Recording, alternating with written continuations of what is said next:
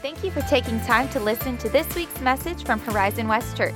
You can find even more content, including video archives of this and other past messages at horizonwestchurch.com.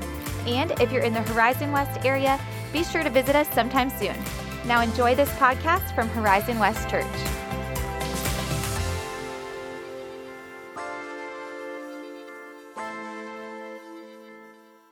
Good morning. My mom's here.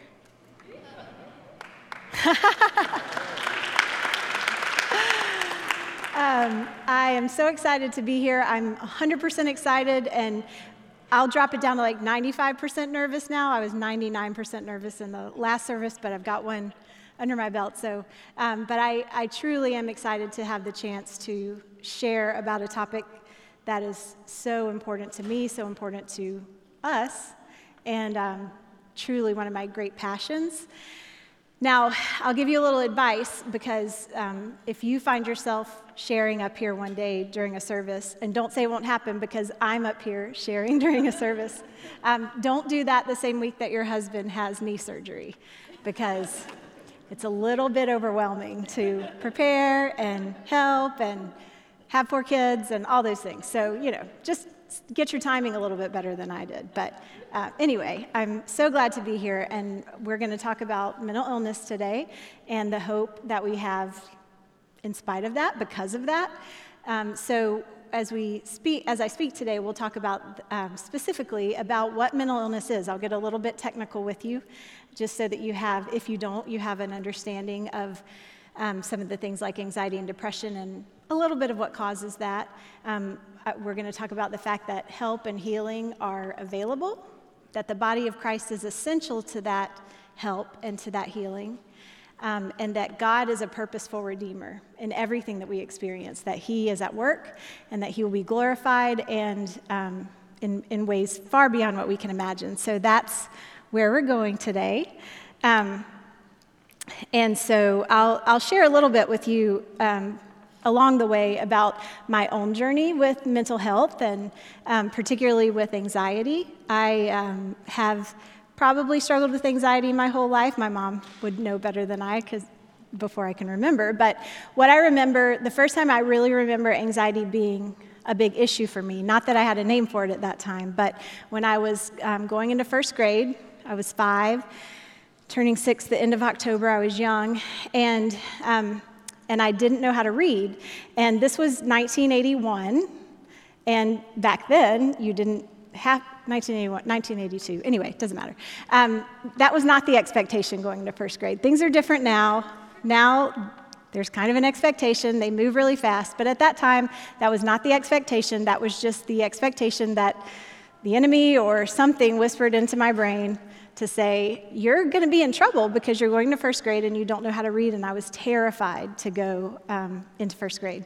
And then that became a little more complicated because uh, a friend of mine had an older sister. And when I found out who my teacher was, Miss Ackerman, she said, Oh, no, she's a witch and she has really long fingernails. And if you get in trouble, when you get in trouble, she will scratch you with her fingernails. And, um, you know, older siblings are so helpful so often. And, um, and then uh, that truth was completely affirmed because when I met her, she actually did have long fingernails. So that, you know, that was all the evidence I needed that I should be in terror for my life at this point. And so, truly, I was beside myself. I was terrified. I was already nervous and worried about reading, and then I had this evil teacher. And um, so I would get to school and, um, and throw up.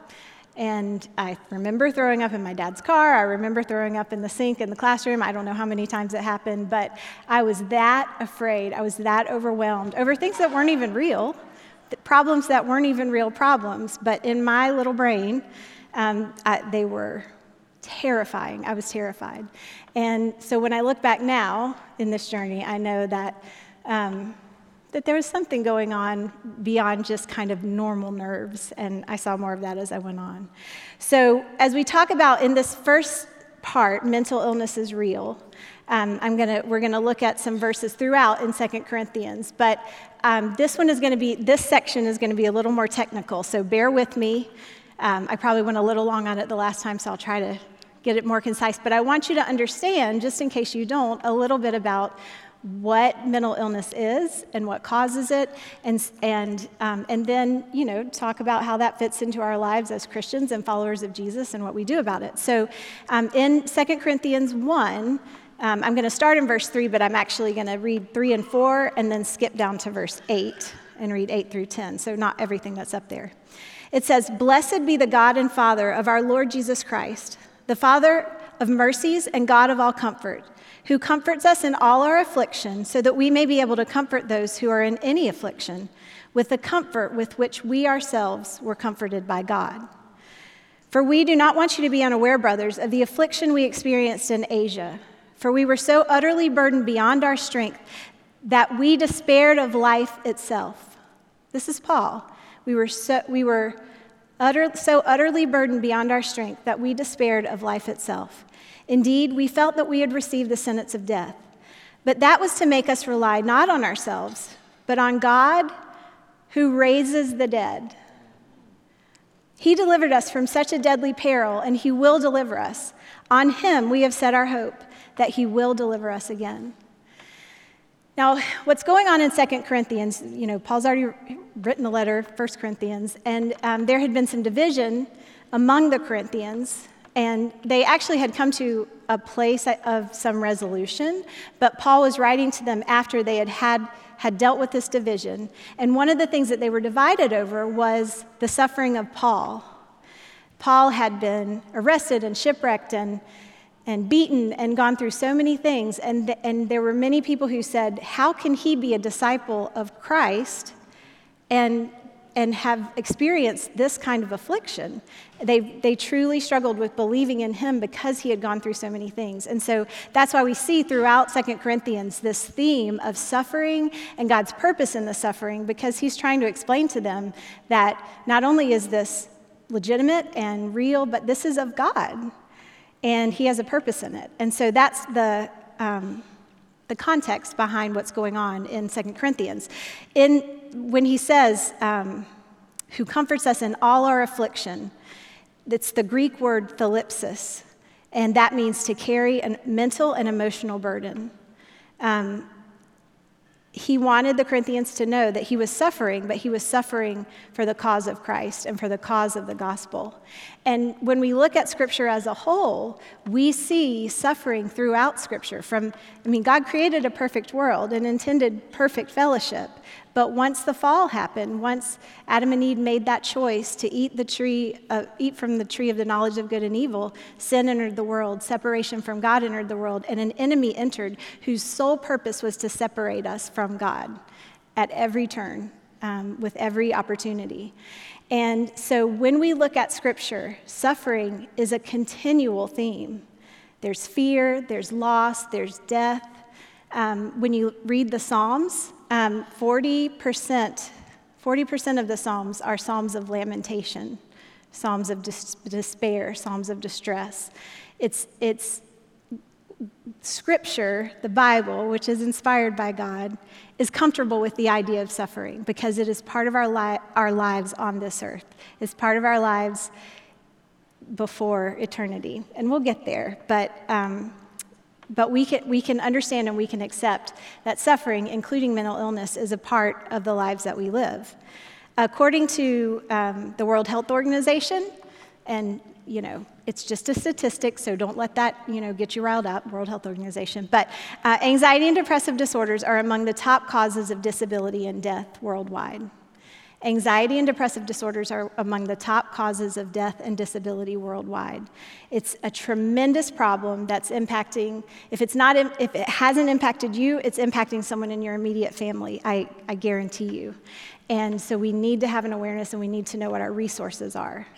Um, the American Psychiatric Association defines mental illness as health conditions involving changes in emotion, thinking, or behavior that impact a person's ability to live their life, whether that's maintaining personal relationships, managing their work or school responsibilities, or engaging in harmful behavior.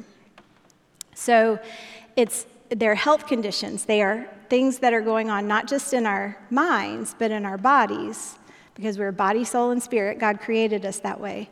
um, that impact our ability to function normally in the world around us. Um, to understand a little bit more, and there's a, a slide here that I'll try to explain.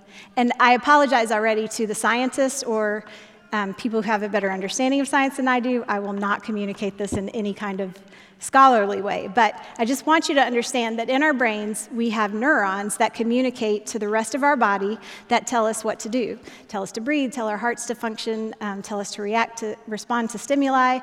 The neurons control those things. And um, they communicate with each other across these tiny gaps called synapses that you can see in the picture. Um, the neurons send an electrical signal, and um, that electrical signal causes the release of something called neurotransmitters. And I, I, want you to hear this because, because you'll hear these words and things floating around on commercials or and I just want to help you understand a little bit of what's happening physically when things like anxiety or depression or other mental condition, mental illness conditions are going on. That um, in those situations, those neuro, there are fewer neuro, neurotransmitters that are communicating. So that might mean that our response to stimuli is a lot slower, or we're feeling more tired, or we don't have an appetite, or our body is hurting, like we have physical pain. There's so many things that can go on. Those neurotransmitters are things like serotonin, norepinephrine, dopamine, and gamma aminobutyric acid, or GABA. That's hard, yeah. um, and so, anytime that those are depleted, those can be depleted because of stress, because of genetics. Um, we can literally be born with certain things in our body that cause a depletion of those chemicals um, because of stressful events, um, any number of things, and that can create different types of mental illnesses. And those most common mental illnesses are things like anxiety, depression, um, bipolar disorder, post traumatic stress disorder, eating disorders, obsessive compulsive disorders. Those are some of the ones that you would hear most commonly um, or that I might see come into my office. Um, and so, again, just to give you a, another little more specific idea, anxiety, symptoms of anxiety would include increased heart rate, sense of impending, impending doom, panic, rapid breathing, trembling, trouble concentrating, GI problems, worry. And then in depression, you would have um, feelings of sadness, tearfulness, emptiness, angry outbursts or irritability, loss of pleasure or interest in your normal activities um, sleep disturbances, fatigue, um, reduced appetite, or craving food, like more than normal. Um, and then, of course, there can be self harm or thoughts of suicide, thoughts of ending your life. And so, those are the kind of clinical things that a doctor or a therapist is going to look for if you come in and you say, These are some of the things that I'm struggling with. And I want you to know that whether there's a clinical diagnosis or whether you're just going through some stress, it's still important to know that these are things that greatly impact our lives. These are things that have profound impacts on our functioning and our relationship, our relationships and our self-esteem, and definitely in our relationship with God. And so um, it's important to have a little bit of an understanding. And then, you know, as Christians or as followers of Jesus, we often ask the question well, how does this fit into the life of a believer? How, I trust Jesus, and he says to cast all my anxieties on him, and he says, don't worry about anything, and um, don't be anxious about anything, and don't fear. He says these things over and over again. So, how can I trust that and still struggle with fear and anxiety and depression, not getting out of bed. Why, why do I still have these struggles? And the reason is because we live in a broken world. Um, in Genesis 3 8 through 10, it says, And they heard the sound of the Lord God walking in the garden in the cool of the day. And the man and his wife hid themselves from the presence of the Lord God among the trees of the garden. But the Lord God called to the man and said to him, Where are you? And he said, I heard the sound of you in the garden, and I was afraid because I was naked and I hid myself. So, this is the moment when everything changed. God, who had intended to have perfect fellowship, perfect communion with his, the people that he created, um, said, Where are you? And they were hiding because they had an awareness of their, their selves, they had an awareness of their sin, and they were afraid. And um, and from that point on, death entered the world, sin entered the world, and our bodies became impacted. So there's disease, and there's suffering, and there's sorrow, and there's mental illness. And so even though we can trust the things about God that are true and real and that we'll talk about in a few minutes that change everything, even though we have a hope, we also have an enemy, and the enemy is working actively to separate us from God's love, to separate us from His truth and His promises and the relationship that He wants to have with us. And so we are in a battle, and even our bodies and our minds can experience the fatigue of that battle.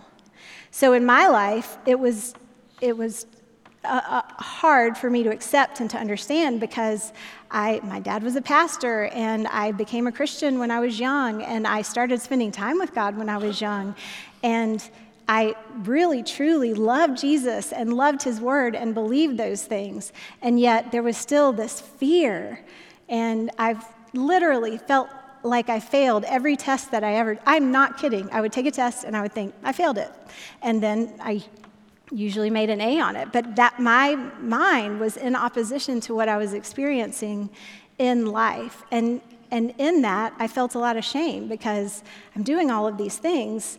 I feel like I'm doing the right things, and I, I'm still afraid. And so it was something that I think I, I worked on performance. I just tried to perform better and work harder and compensate um, for a lot of shame that I felt that was coming from nowhere but the enemy. I always worried about disappointing people. I always worried about letting people down. And it's still a struggle for me, but I have a better understanding of it now. So, as believers, we are going to struggle. The Bible's not afraid of lament, as I said before.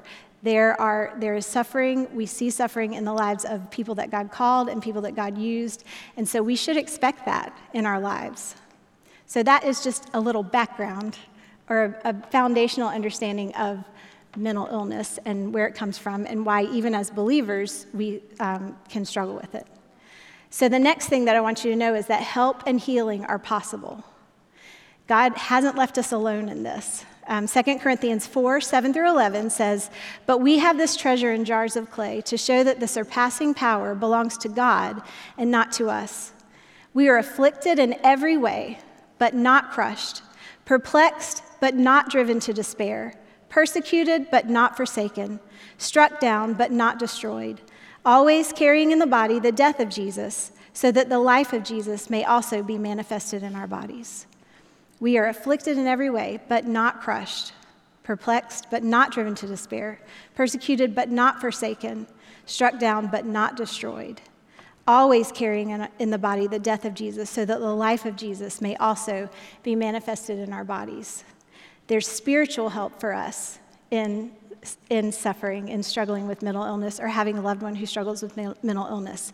We can, can go to God's word. We can claim those promises. Even though I just said, you know, I, w- I felt like I was doing all the right things and I was still struggling, I can't tell you how different it would have been if it, I hadn't had those truths to hold on to. They were true even when I didn't feel like it was true. And I, I just had to hold on with as little bit of energy as I could at times to know that those things were true. God's word, he says, is living and active and sharper than any two edged sword. And um, so it meets us in this place where we are. He knows where we are. And when we come to him, to his living word, he's meeting us with life giving words. But even as I say that, I will tell you honestly that down the road, when I went to counseling, and I'll tell you, I didn't say this in the last service, but I went to counseling after I decided to become a counselor. And just as a tip, if you ever go to counseling, choose someone who's been to counseling. That's a, like it's really okay to ask that question because you want to know that they've worked on some of their um, their own struggles and their own issues. But when I, when I felt like God had called me into counseling, I had been on staff with a campus ministry and loved the part where I was walking with women through things that they were struggling with, but I could only go so far. And it was just very clear that I wanted to learn. I wanted to learn how to go farther. So I went and, and interviewed at Reformed Theological Seminary where I went to school. And they are a very clinical program, so they are looking to see where you are personally as you entered into this program. And I went into my interviews, I had two of them. I cried through both of my interviews in their entirety, um, like the whole time. And they were so gracious and kind, and they did not make me feel stupid or embarrassed, but they did say, We are interested in you for our program, but you've got to get counseling first. And it was the best gift one of the best gifts that anyone's ever given me to say that. And, and I was used to succeeding, and I was used to, I really only did, like, made safe choices that I knew were going to succeed. So I was a little taken aback that I didn't get into this program right away, but, um, but I processed through that, and, and I came down here and I started counseling. And, and the whole point of telling you that in this idea of scripture is that I was so nervous to talk to a counselor. I was so nervous because I had so much shame that was mostly lies from the enemy, but I didn't want to tell anybody about that. I didn't want her to see that. I didn't want to share that with anybody. I wanted to keep it like this. And I was also afraid that I was going to go to counseling and she was just going to tell me a bunch of scriptures because I already knew those things. And I felt like it wasn't enough. It is enough, but it didn't feel like it was enough. And so I thought, what if, the, what if all she does is tell me the things that I already know and I'm just and I'm stuck like this? And clearly, I hope you know, since I'm up here, that that is not what happened.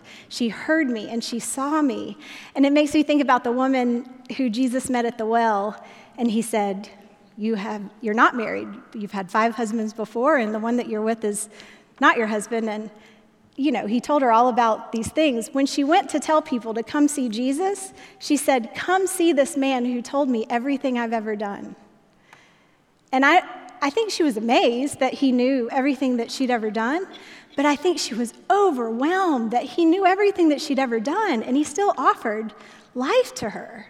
He still loved her. He still wanted to talk to her and be in a relationship with her when she was a Samaritan woman, and he wasn't even supposed to do that anyway. So, counseling for me was this refuge where I was able to com- connect with someone who loved Jesus and was going to point me to Jesus in a way that was different from anything I had known before. And so, I encourage you to consider counseling if you're struggling with anything. Again, it could be a clinical issue, it could be uh, um, someone in your family that's dealing with something, or it could be something that you've been through. There's so many traumas, and we live in a world, I feel like, where there are just increasing amounts of traumas and things that hurt us, and things that break us, and things that cause fear. And so, Orlando is a great place to live if you need a counselor because there are a lot of them. There are a lot of good programs, and a lot of people stay. Um, but it is still a challenge. Getting into one right now can be hard, but it's expensive. And um, and I just want to say that, and I'll talk about this a little bit more in the next point, but find a way, ask, look for scholarships, be persistent, um, because it is, especially if you find the right person, and it's okay to try several to find the one that feels comfortable for you, but it's, I just can't, I can't give words to the ways that it changes lives. I love what I do, and I love what I do because I feel like I get to go onto holy ground and just watch God um, break chains and allow people to walk into the light, allow people to be seen, allow people to feel his love. So there's hope, there's help that way through counseling. And then there's physical help. Um, medication is something that sometimes we need. And that's part of the reason that I went into the details about our brains and our chemicals and the neurotransmitters, because if we have genetics or um, any other kind of condition, stress, particular stressors, adjustment change that suppresses the production of those chemicals, sometimes we need a medication to get those things going again. And that was also the case in my story. I was at lunch with my mom in my early 20s and I was crying. And I was in a time where I was, um, again, just feeling like I was doing everything wrong. My perception was so skewed and so off. And she said, I think that you need to talk to the doctor about medication. And I was so afraid. I, will never forget swallowing that first pill because it felt like I was failing. It felt like I was being disobedient, that again, I wasn't letting God be enough, but my body needed that. And sometimes our bodies need that. Now, it's our doctors who decide that. So, you know, that's something that if you if you wonder about, you can talk to your counselor about it, but ultimately you talk to your doctor and they know and they can help you with that. And there is trial and error in that. And so, again, I'll encourage you to push through, to persevere. And then there are disciplines that we can do. Um, we can get out there and walk. We can move our bodies. We can change how we eat. Taking care of our bodies, even when it's hard, and it can feel impossible when we're struggling. But doing those things makes a difference um, in our lives and in our physical health and in our mental health. Ann Voskamp says, Life is pain, and we get to choose the pain of discipline or the pain of disappointment. And I hate that, I hate that um, quote, and I love it. Um, I hate it because I really don't like discipline. I mean, I really don't. I, like, I don't like hard work. I like naps. I don't like discipline.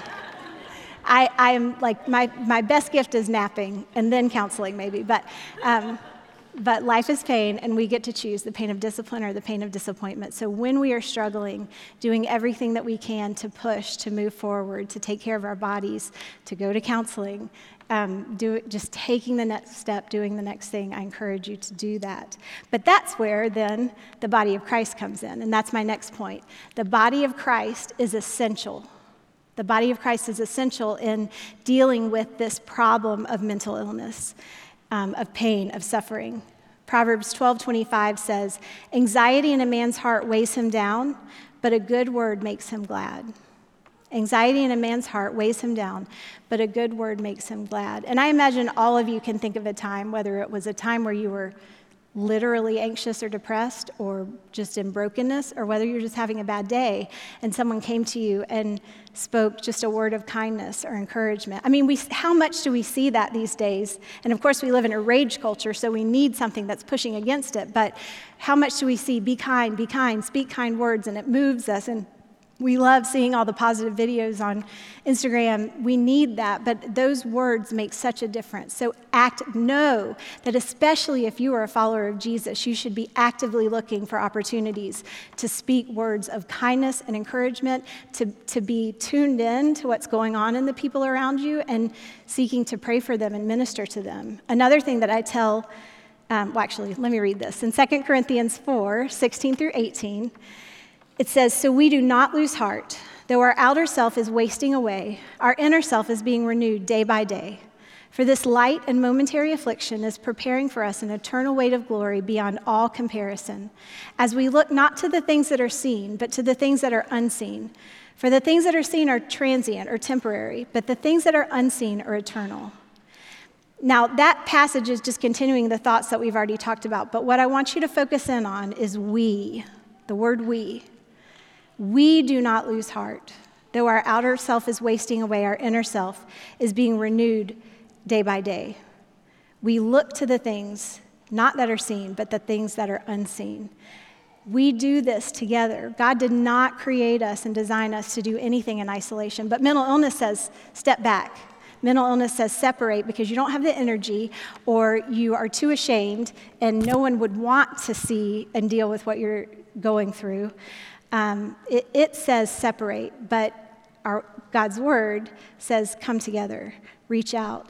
And, and you need to be looking, if you are in a place of help, or even if you're not, looking for those needs around you. We need life groups, we need to be connected, um, or small groups. We, we need to have those places where we can be heard and known. Um, we need fellowship. Uh, we need to come together to worship. The body of Christ makes all the difference sometimes. Um, and one of the things that I tell my, or that is kind of a motto with our family, Millie saying, don't ask her, I put them on the spot the other day. But we say, Rockefellers uh, rejoice with those who rejoice and weep with those who weep. And we all do that very poorly much of the time. But what I want them to know, it's from 1 Corinthians 12 26 a passage that talks all about the body of Christ that then leads into the love chapter in 1 Corinthians 13. Um, that it says, if one member suffers, all suffer together. If one member is honored, all rejoice together. And we are doing this together. We are meant to do this together. We are meant to fellowship together. And it, again, as you look throughout Scripture, people did not do this alone. Moses didn't go to Pharaoh alone, he had Aaron to go with him. And God has given us people. Jesus had his disciples, even Jesus had people to walk with him through life and through the journey. Um, uh, one thing that I tell my clients sometimes when they are so broken and so weary and feel like they can't even pray, there's nothing left to pray, is to let other people pray for you. Let other people do that fighting for you, because sometimes that's what we need. And so we need to be looking for ways to do that for other people. Financially, counseling is so expensive, and a lot of Christian counselors can't afford to take insurance. And so, um, so looking for opportunities to support people to go to counseling is something that isn't spoken about a lot, but is a tremendous need.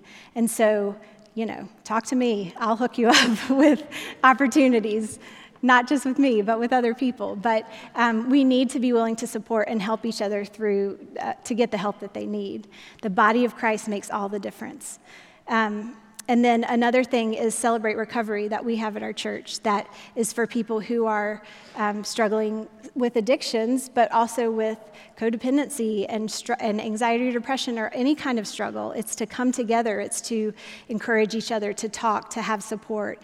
And Monday nights, right?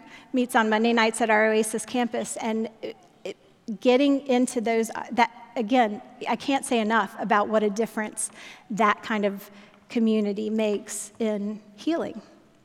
And so, the last thing, the most important thing, because I've given you a lot of uh, facts or, I mean, encouragement, but, and, and things that you can do, but the most important thing is to remember and to know that God is a purposeful redeemer. God is a purposeful redeemer. Psalm 94, 18 through 19 says, When I thought, my foot slips, your, set, your steadfast love, O Lord, held me up. When the cares of my heart are many, your consolations cheer my soul. I'll never forget reading this verse for the first time in, in the midst of struggling with anxiety and thinking, that is exactly what I'm feeling. Like, my foot is going to slip, I'm going to fall. But God holds us up.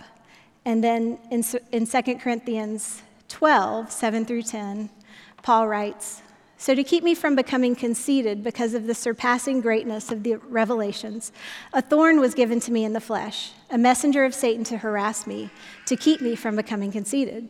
Three times I pleaded with the Lord about this, that it should leave me. But he said to me, My grace is sufficient for you, for my power is made perfect in weakness. Therefore, I will boast all the more gladly of my weaknesses, so that the power of Christ may rest on me.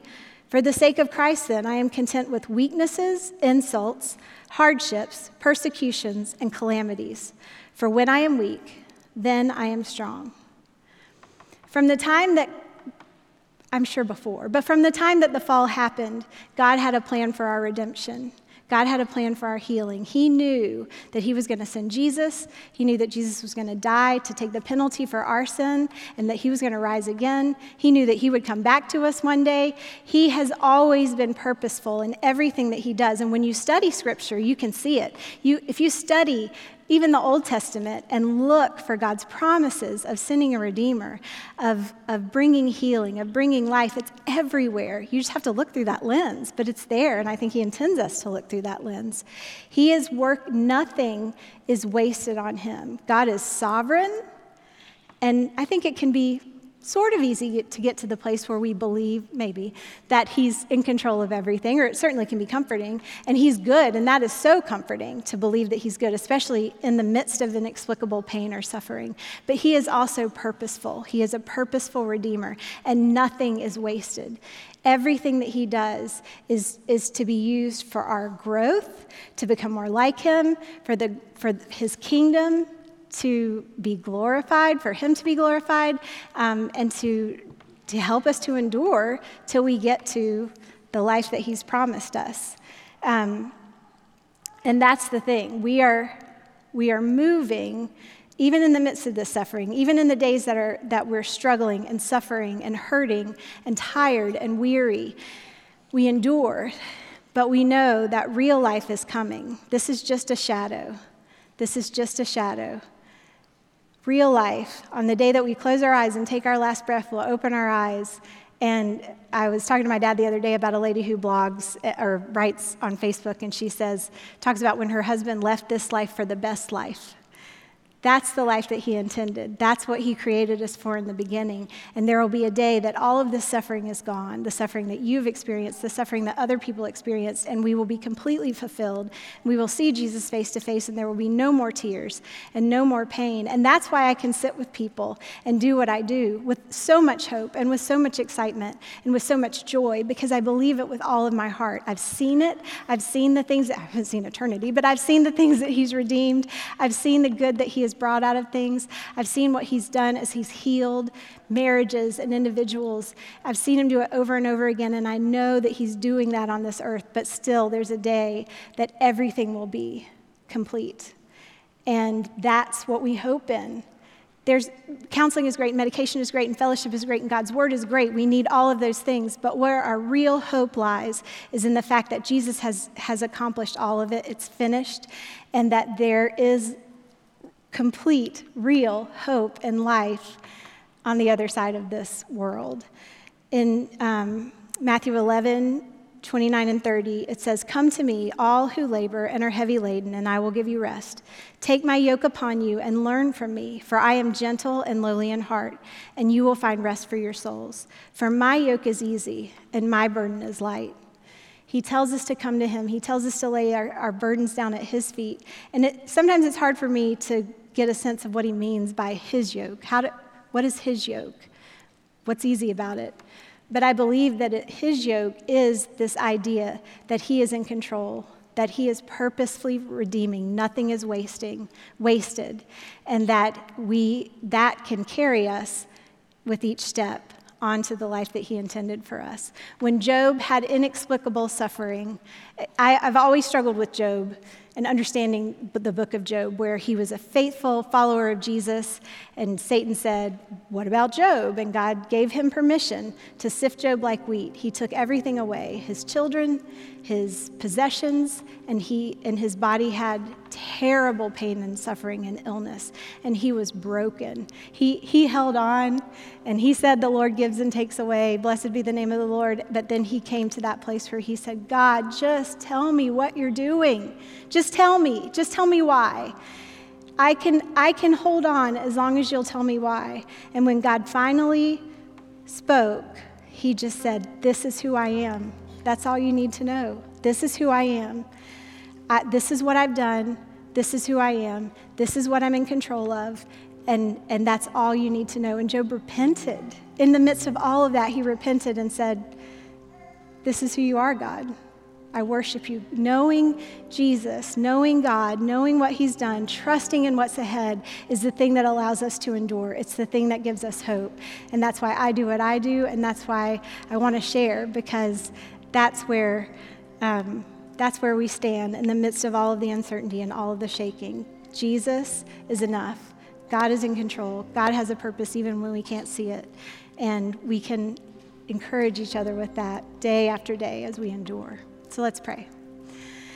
Jesus, I thank you for this time. And I thank you that even though I can't understand, and I know that I have such a limited understanding and grasp of who you are, I thank you that you are more than enough. I thank you that nothing is wasted, that for every life in here, and every bit of suffering, and every bit of struggle, and every question, you have an answer, a redemptive purpose. You have things that you are doing that they probably wouldn't believe if you told them. God, I thank you that you work all things according to good to those who love you and are called according to your purpose. I thank you that you do immeasurably more than all we ask or imagine. And we trust you with those things in each life today and pray that each person would have an encounter with you that brings hope and healing and rest. In Jesus' name I pray. Amen. Thanks again for listening to the Horizon West Church podcast. If you were inspired or encouraged by something you heard today, share it with a friend. For more information like our service times, location, and other info, be sure to visit us online at horizonwestchurch.com. Have a great week.